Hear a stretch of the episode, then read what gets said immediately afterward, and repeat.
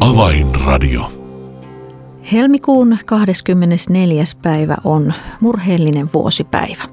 Jo kaksi vuotta ukrainalaiset ovat joutuneet elämään pelon ja kärsimyksen ilmapiirissä.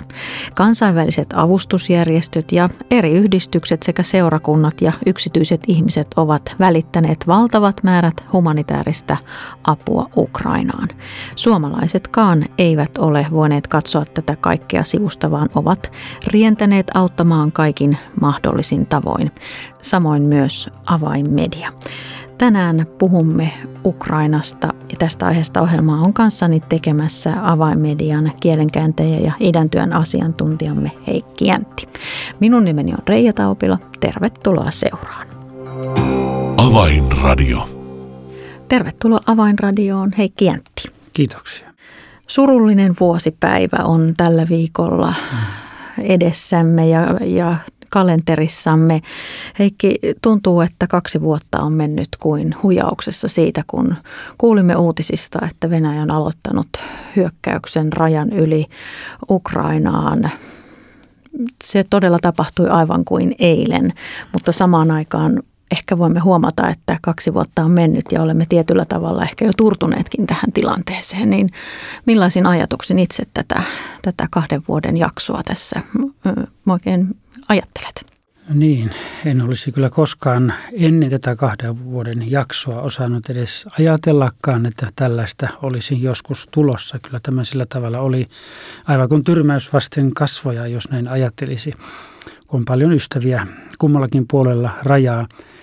Ja silloin kun se uutinen tuli, tuli tasan kaksi vuotta sitten, niin kyllähän se oli, oli järkyttävää ja ehkä jossakin mielessä aluksi lamaannuttavakin, mutta mutta sitten totesimme, että jotakin pitää tehdä ja olimme yhteydessä sitten ystäviin siellä Ukrainassa ja, ja olemme olleet koko tämän ajan yhteydessä ja, ja kipuilleet tämän asian kanssa, rukoilleet Jumalalta varjelusta uskoville sinne Ukrainaan ja, ja rauhaa koko maahan. Ja näimme, että tämä kuitenkin vielä kestää, kestää, eli kärsivällisyyttä tarvitaan. Miten tämä sotatilanne on käytännössä muuttanut avainmedian tekemää työtä, sillä vuosikymmenien historia kertoo sen, että, että myös Venäjän helluntai-kirkon ja seurakuntien kanssa on ollut tiivis yhteistyö, niin miten, miten se arki on muuttunut? No se kanssakäyminen, joka paljon perustui ennen vanhaan vierailuihin ja nyt sitten on tietenkin netin kautta, puhelimen kautta pidetty yhteyttä, mutta kuitenkin joka vuosi käytiin puolina toisin vierailulla, käytiin Venäjällä, käytiin Ukrainassa. Nythän nämä käytännön vierailut ovat, ovat käytännössä jääneet kokonaan pois. Niitä on vaikea, vaikea kumpaakaan suuntaan tehdä, ei Venäjälle eikä Ukrainaan, eikä sieltä niin helposti pääse tänne. Jossakin määrin Ukrainasta ovat, sieltä on käynyt pastoreita ja veliä on käynyt täällä, jotka ovat saaneet luvan poistua maasta. Mutta tällä tavalla yhteydenpito on vaikeutunut ja, ja moni sellainen käytännön työ tai miten voi sanoa tällainen käytännön tapa, jolla, jolla jollakin tavalla avustimme aikaisemmin ja olimme mukana heidän toiminnassaan kummassakin maassa, niin totta kai se on tullut hyvin vaikeaksi tai jopa mahdottomaksi. Mm. Avaimedialla oli yhteistyöhankkeita muun muassa Pietarin suunnalta lähteneen vankilatyön tekijän kanssa. Siinä oli vuosien yhteistyö takana ja todella samoin myös Venäjän helluntai-kirkon kanssa. Avaimedia oli mukana heidän tällaisessa evankeliointikampanjassa. Nämäkö ovat nyt kaikki päättyneet?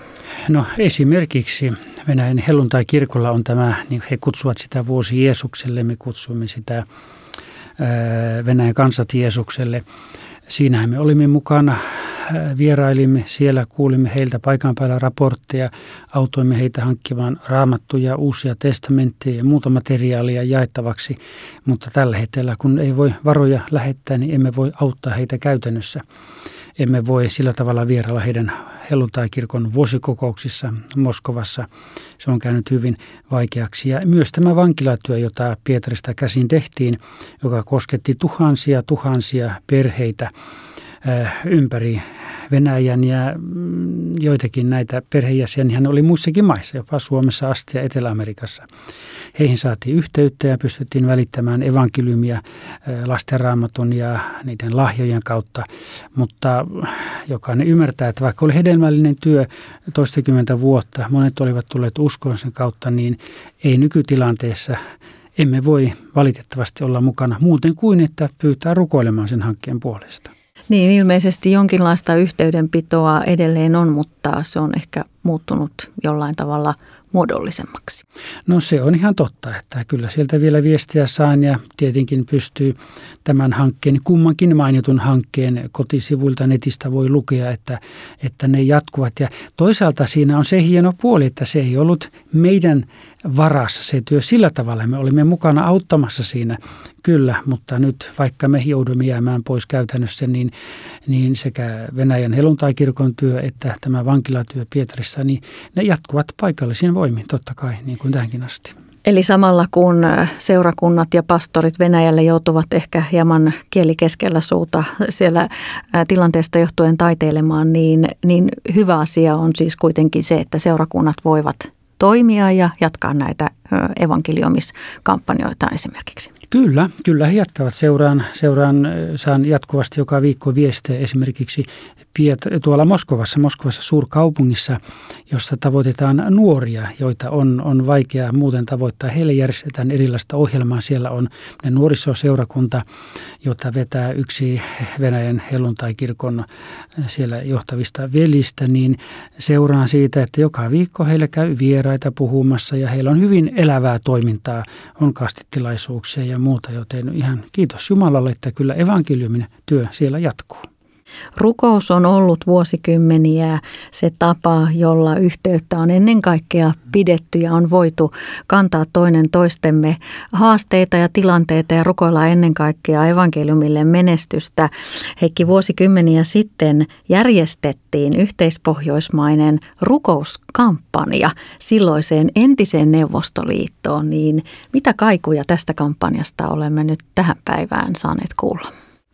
No silloin kun rukoiltiin, tosiaan oli satoja satoja seurakuntia Pohjoismaissa, jotka rukoilivat. Ja niin kuin olemme todenneet, että harva meistä uskoi siihen, että Neuvostoliitto romahtaisi. Ja näin kuitenkin kävi ja tuli evankeliumille seurakunnille vapaammat olot. Ja nyt olemme nähneet, että nyt on jälleen se tilanne, että nyt kaivataan rukousta ja ja ehkä myöhemmin tänä vuonna tulee enemmänkin sitä tietoa, mutta olemme yhdessä norjalaisten ja ruotsalaisten kanssa kokoontuneet useamman kerran ja keskustelleet ja käyneet läpi käytännön muotoja, millä tavalla voisimme uudelleen saada liikkeelle tämän rukouskampanjan. Eli se, että poliittisesti tilanne Suomen ja Venäjän välilläkin on kiristynyt ja raja on tällä hetkellä kiinni, niin se päinvastoin saisi toimia ikään kuin meille kristityille uskoville herätyskellona, että nyt on jälleen rukouksen aika. Kyllä, nimenomaan. Kyllä, muistan näissä tapaamisissa norjalaisten ja ruotsalaisten kanssa, niin olemme keskustelleet, että, että onhan se mahdollista, että sotakin loppuu, kun me rukoilemme, jos kerran aikaisemminkin tapahtui suuria muutoksia ja mullistuksia. Niin, no kyllä se on hyvä muistaa todella, että Neuvostoliittokin aikanaan murtui ja voidaan Kyllä. pitää sitä, mm. sitä todella rukousvastauksena, kuten sanoit, niin mm. sen jälkeen koittivat vapaammat ajat seurakunnille ja mm. niillä oli mahdollisuus kasvaa ja, ja muodostua elinvoimaisiksi eri puolilla Venäjää. No Heikki, tätä rukouskampanjaa ollaan siis uudelleen herättelemässä henkiin. Kyllä, kyllä. Ja siinä ehkä pikkusen se muoto saattaa muuttua, että se ei ole ihan samanlainen niin kuin silloin aikaisemmin, että kukin seurakunta valitsee jonkun kansan tai kaupungin tai jonkun läänin, ja, vaan siinä ehkä tulee, eh, tulee vähän niin kuin nykyaikaisemmassa muodossa, enää ei panna taulua sinne seurakunnan seinälle, tulee ehkä nettiin, laitamme sellaisen valikon, josta kukin seurakunta voi valita oman kohteensa, mikä puolesta rukoilee, ja ehkä tulee pikkusen laajemmin, ei tule pelkkä Venäjä, eikä Ukraina, otamme siihen ehkä vähän lisää niin kutsutusta stan-valtioista vainottuja kansanryhmiä ja näin edelleen, että sitä kehitellään parhaillaan. No rauta vähän vielä verhoa enemmän. Missä vaiheessa tästä hankkeesta ehkä sitten saamme vielä näitä tarkempia yksityiskohtia kuulla? No, meillä on tässä tapaamisia tämänkin kuun aikana, helmikuun aikana. Kyllä tämän vuoden aikana pitäisi saada ihan jo käytännössä konkreettinen, konkreettinen tämmöinen rukouskampanja käyntiin. Näin on tarkoitus. Ja kukaanhan ei estä meitä rukoilemasta, vaikka juuri nyt. No niin, minä toivon, että, että, että joka päivä muistaisimme näitä asioita. Kyllä. Kyllä. Avainmedia on suomalainen median kautta lähetystyötä tekevä järjestö, joka toimii lahjoitusvaroin. Tue työtämme ja soita numeroon 0600 125 15. Puhelun hinta on 21 euroa ja 28 senttiä. Siis 0600 125 15. Sinun rukouksiasi ja tukeasi tarvitaan, jotta mahdollisimman moni saisi kuulla ja vastaanottaa evankeliumin. Lämmin kiitos tuestasi. Avainmedia. Evankeliumia median kautta. Kuuntelet Avainmedia-lähetysjärjestön tuottamaa ohjelmaa nimeltä Avainradio ja ohjelmaa on tällä kertaa kanssani tekemässä Avainmedian kielenkääntäjä ja idäntyön asiantuntijamme Heikki Jäntti. Ja tässä Heikki avasit vähän sitä tilannetta, millä tavalla Avainmediankin työhön tämä sota Ukrainassa on vaikuttanut ja että ne aiemmat hankkeet ja yhteistyömuodot, joita Venäjän helluntai kirkon kanssa on, on ylläpidetty vuosikausia, niin ne ovat nyt ikään kuin jäissä, mutta me voimme rukoilla. Tästä pääsemme sitten tähän Ukrainan tilanteeseen. Heikki, todella kun kaksi vuotta sitten tämä tilanne alkoi, myös avaimedia äh, halusi lähteä auttamaan ja halusi vahvistaa sitä yhteistyötä, mikä oli jo olemassa äh, Ukrainan helluntailiikkeen ja avaimedian välillä. Niin, niin millä tavalla nyt näiden kahden vuoden aikana tässä olemme saaneet tätä konkreettista tukea olla mm, jakamassa ja antamassa. Niin, todella niin kuin Reija sanoit, niin eihän se nyt tapahtunut niin, että me siirsimme painopisteen Venäjästä Ukrainaan. Kyllähän meillä Ukrainan helluntaikirkon on ollut suhteita hyvinkin pitkään, ihan sieltä neuvostoajosta lähtien on ollut tietenkin sitten helluntai-kirkko itsenäistyi reilu 30 vuotta sitten.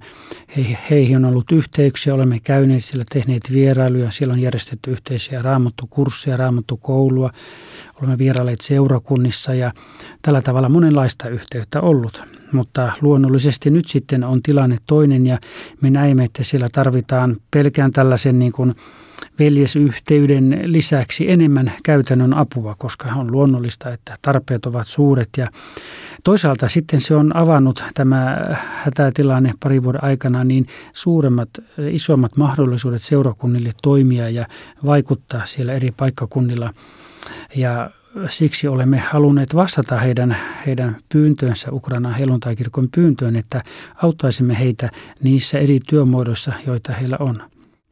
Millä tavalla itse asiassa nyt näiden vuosien aikana niin helluntai-seurakuntien asema Ukrainassa noin isossa kuvassa yhteiskunnallisesti on muuttunut?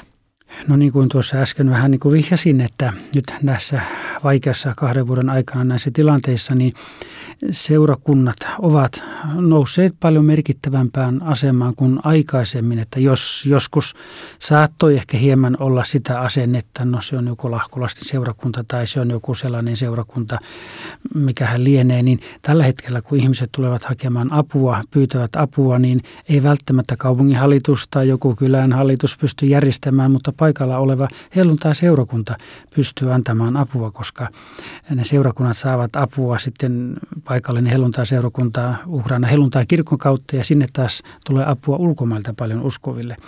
Ja tällä tavalla, kun paikalliset asukkaat tulevat hakemaan apua seurakunnasta, niin samalla kuulevat siinä tietenkin myös Jumalan sanaa ja, ja he huomaavat, että nämä ihmiset, nämä uskovat välittävät toisista ja aidosti rakastavat ja haluavat auttaa.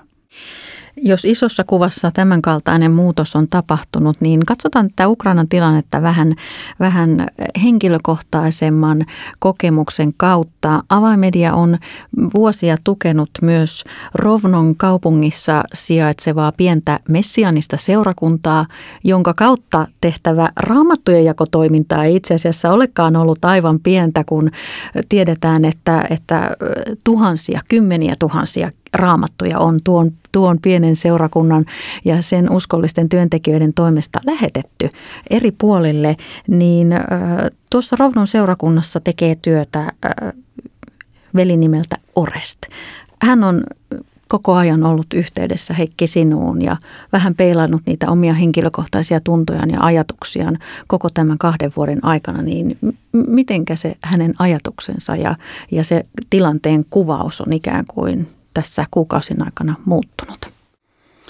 Joo, itse asiassa me emme sitä seurakuntaa niin hirveän paljon ole tukeneet. Olemme tukeneet nimenomaan sitä postitustyötä, johon luonnollisesti pienen seurakunnan varat eivät ole riittäneet, kun on näin paljon joutunut hankkimaan raamattuja ja lähettämään niitä ympäri Ukrainaa. Kun pari vuotta sitten tilanne maassa muuttui, niin seurakunnan jäsenet, Orest, jonka isä ja veli ovat siinä seurakunnassa työssä, huomasi, että ei se riitä, että ihmisiä nyt siunataan ja lohdutetaan vain sanoin. Hän huomasi, että paljon tarvitaan monenlaista käytännön apua. Varsinkin lapsille hän koki sydämessään, kun hän niitä pakolaisia tuli Itä-Ukrainasta, Rovnoon, Länsi-Ukrainaan. Niin hän näki, että sieltä tuli paljon äitejä lasten kanssa – joilla ei ollut, ei ollut vaippoja eikä ollut vaatteita eikä paljon ruokaakaan, varsinkin lapsilla. Ja se niin kuin herätti häntä, että näitä ihmisiä pitää auttaa. Ja, ja me sitten huomasimme, että heillä on suuri sydän, he haluavat auttaa vilpittömästi, mutta ei, ei ole, omat varat eivät riitä, niin me ryhdymme tukemaan täältä Suomesta käsin sitä työtä, mitä Orest johtaa, koska hän on meidän uskollinen luotettava kumppani. Ja ja tiedämme, että hän sieltä osaa valikoida juuri ne, jotka tarvitsevat eniten apua. Ja, ja samalla siinä sitten pystyy myös sitä henkistä ja hengellistä apua antamaan. Hän on myös kertonut vähän niistä omista ajatuksistaan, esimerkiksi mitenkä suhtautuminen hälytyksiin, hälytyssireeneihin on muuttunut ja, ja myös sitä ajatusta, että missä tilanteessa eletään, niin kerrotko vähän näitä Orestin ajatuksia? Niin, kyllähän se heillekin aika uusi tilanne oli siellä Länsi-Ukrainassakin, tietenkin Itä-Ukrainassa ja Kiovassa enemmän oli hälytyksiä ja näin edelleen. Rovnossakin, kun alkoi tulla hälytyksiä, niin aluksi kiire vilkkaa jostin kellariin tai no siellä ei sillä tavalla ole pommisuojaa, kun Suomessa on jonnekin kuitenkin vähän suojaisampaan paikkaan, mutta hiljalleen hän rupesi tottumaan ja hän kertoikin, että jos joskus menee useampi päivä, että ei tule ilmahälytystä, niin tuntuu ihan oudolle, että no, no mitäs nyt, kun on niin rauhallista. Ja joskus kun olen soittanut hänelle, niin hän, hän sanoi, että minäpäs menen ikkunan luokse. Ikkuna, kuuletko hälytyksen? Hälytysääni kuului. Ei hän ole minnekään itse juoksemassa piiloon. Hän on tottunut siihen, se on joka päivästä ja, ja vaikka se ei ole mitään tämmöistä niin kuin kohtalon uskoa sillä tavalla, mutta hän kuitenkin kokee, että Jumala varjelee ja tietenkin tarpeen tullen sitten menevät suojaan ja noudattavat kaikkia määräyksiä.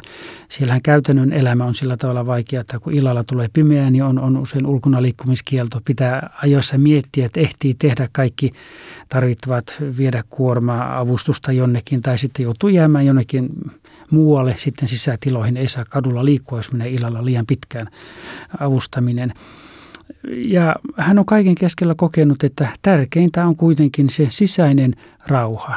Vaikka ulkonaisesti olisi kuinka levotonta, niin, niin, niin Orest on muutenkin tällainen rauhallinen tyyppi, jos voisi näin sanoa. Hänen kanssaan on sillä tavalla helppo olla. Hän ei turhia hätäile, mutta siitä huolimatta hän kokee, että se on se Jumalan antama yliluonnollinen rauha tärkeämpi kuin se oma luonteen piirre, että on muuten rauhallinen ihminen. Ja he luottavat siellä siihen, että Jumala tässäkin tilanteessa hän auttaa ja, ja tekevät sen, minkä pystyvät nyt auttaakseen maan miehiään. Toinen henkilö, jonka, olemme, jonka nimen olemme näissä ohjelmissakin usein maininneet, on Ukrainan helluntai-kirkon tällainen ulkomaan yhteyksien mm. vastaava henkilö, pastori mm. Juri Kulakevits. Ja, ja myös hän on kertonut ikään kuin siitä ajatusmaailman muutoksesta nyt näiden kahden vuoden aikana, että, että kun aikaisemmin suunniteltiin pitkällä aikajänteellä, niin nyt eletäänkin päivä kerrallaan. Mutta oli mielenkiintoista kuulla Jurilta, että vaikka nyt tällä hetkellä rauhan päivämäärää ei vielä kenelläkään ole, ole tiedossa, niin he jo vahvasti miettivät ja, ja, ja suunnittelevat toimintaa kuitenkin sillä ajatuksella, että – kun rauha tulee, niin, niin millä tavalla sitten saadaan rikkimenneitä sieluja ja sydämiä eheytettyä ja korjattua ja tuettua ja autettua. Heikki, täh- tähän ajatukseen liittyen niin, niin saimme pyynnön myös liittyen tällaiseen sielunhoidolliseen kirjaan. Niin, siitä on joskus aikaisemminkin mainittu juuri oli saanut siellä helluntai-kirkossa luettavaksi venäjänkielisen kirjan Isän sylissä, joka on kirjoittanut Christian Sand, Suomessa asuva norjalainen lähetystyöntekijä. Ja he kokivat, että se kirja soveltuu juuri heidän tilanteeseensa ja he pyysivät, että voisimmeko auttaa. Se kirja pitäisi kääntää ukrainaksi ja me lupasimme auttaa ja sitä kirjaa itse kirjoittaja Christian Sand hieman muokkasi vielä sopivammaksi tähän tilanteeseen. Kirja käännettiin ukrainaksi ja sitä painettiin siellä tuhansia kappaleita ja me olimme siinä mukana, autoimme, kustansimme, maksoimme kaiken tämän ja he ovat olleet erittäin tyytyväisiä Ukraina helluntai-kirkossa, kun ovat voineet tällaista hyvää välinettä, työkalua käyttää kohdatessaan ihmisiä, jotka ovat kokeneet henkisiä ja tietenkin myös fyysisiä vammoja, mutta varsinkin henkisiä vammoja, joita joskus on vaikea tunnistaa ja niitä on ehkä usein vaikeampikin vielä hoitaa, mutta tämä kirja on antanut eväitä siihen työhön. Ja tämän kirjan painotuskustannuksiin avainmedia on saanut ottaa osaa ja sillä, sitä kautta tukea Ukrainan helluntai-kirkon tekemää tällaista myös tällaista sielunhoidollista työtä. Ja tämä on varmasti tulevaisuutta ajatellen tärkeää, kun tiedämme myös oman maamme historiasta, kuinka pitkä varjo sodalla on yli sukupolvien yhä, yhä tänäkin päivänä sitä varjoa joissain sydämissä ja perheissä ja suvuissa kannetaan, joten on ensiarvoisen tärkeää, että, että tätä asiaa jo rukouksin kannamme, että anteeksi anto saisi aikanaan sydämissä sijaa. Heikki, myös mediatyötä avaimedia on saanut tukea. Radio M lähettää ohjelmia ympäri vuorokauden ja heillä on palveleva auttava puhelin, jonka työtä olemme saaneet olla tukemassa ja kuulla sen merkityksestä, kuinka se on erittäin tärkeä kanava. Mutta Heikki, jos tämän kaiken nyt summaamme yhteen, niin mitkä olisivat ne rukousaiheet, jotka edelleen haluamme ohjelman kuulijoille tämän tilanteen puolesta jättää?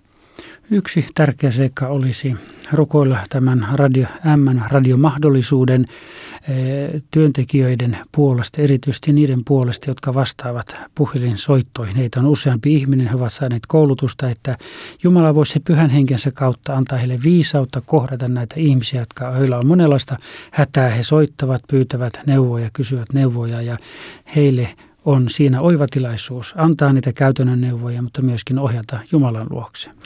Heikki Antti, oikein paljon kiitoksia näistä uutisista ja ajatuksista ja kuulumisista sekä Venäjältä että Ukrainasta. Jäämme edelleen tukemaan ukrainalaisia ja venäläisiä myös ja ennen kaikkea rukoilemaan rauhaa. Avainradio. Jos haluat tietää enemmän avaimedian tekemästä maailmanlaajuisesta medialähetystyöstä, voit saada itsellesi aiheesta lisää tietoa, kun tilaat ilmaisen avaimedia-lehden, joka ilmestyy 12 kertaa vuodessa. Mene osoitteeseen avaimedia.org ja täytä siinä etusivulla näkyvän linkin takaa lehden tilauslomake, niin tuon lehden saat itsellesi jo heti ensi kuusta alkaen. Tässä oli ohjelmamme tällä kertaa. Minun nimeni on Reija Taupila. Kuulemisiin jälleen ensi viikkoon. Kuuntele Avainradio aina torstaisin kello 18 ja uusintana sunnuntaisin kello 13.30. Avainmedia, ettei yksikään hukkuisi.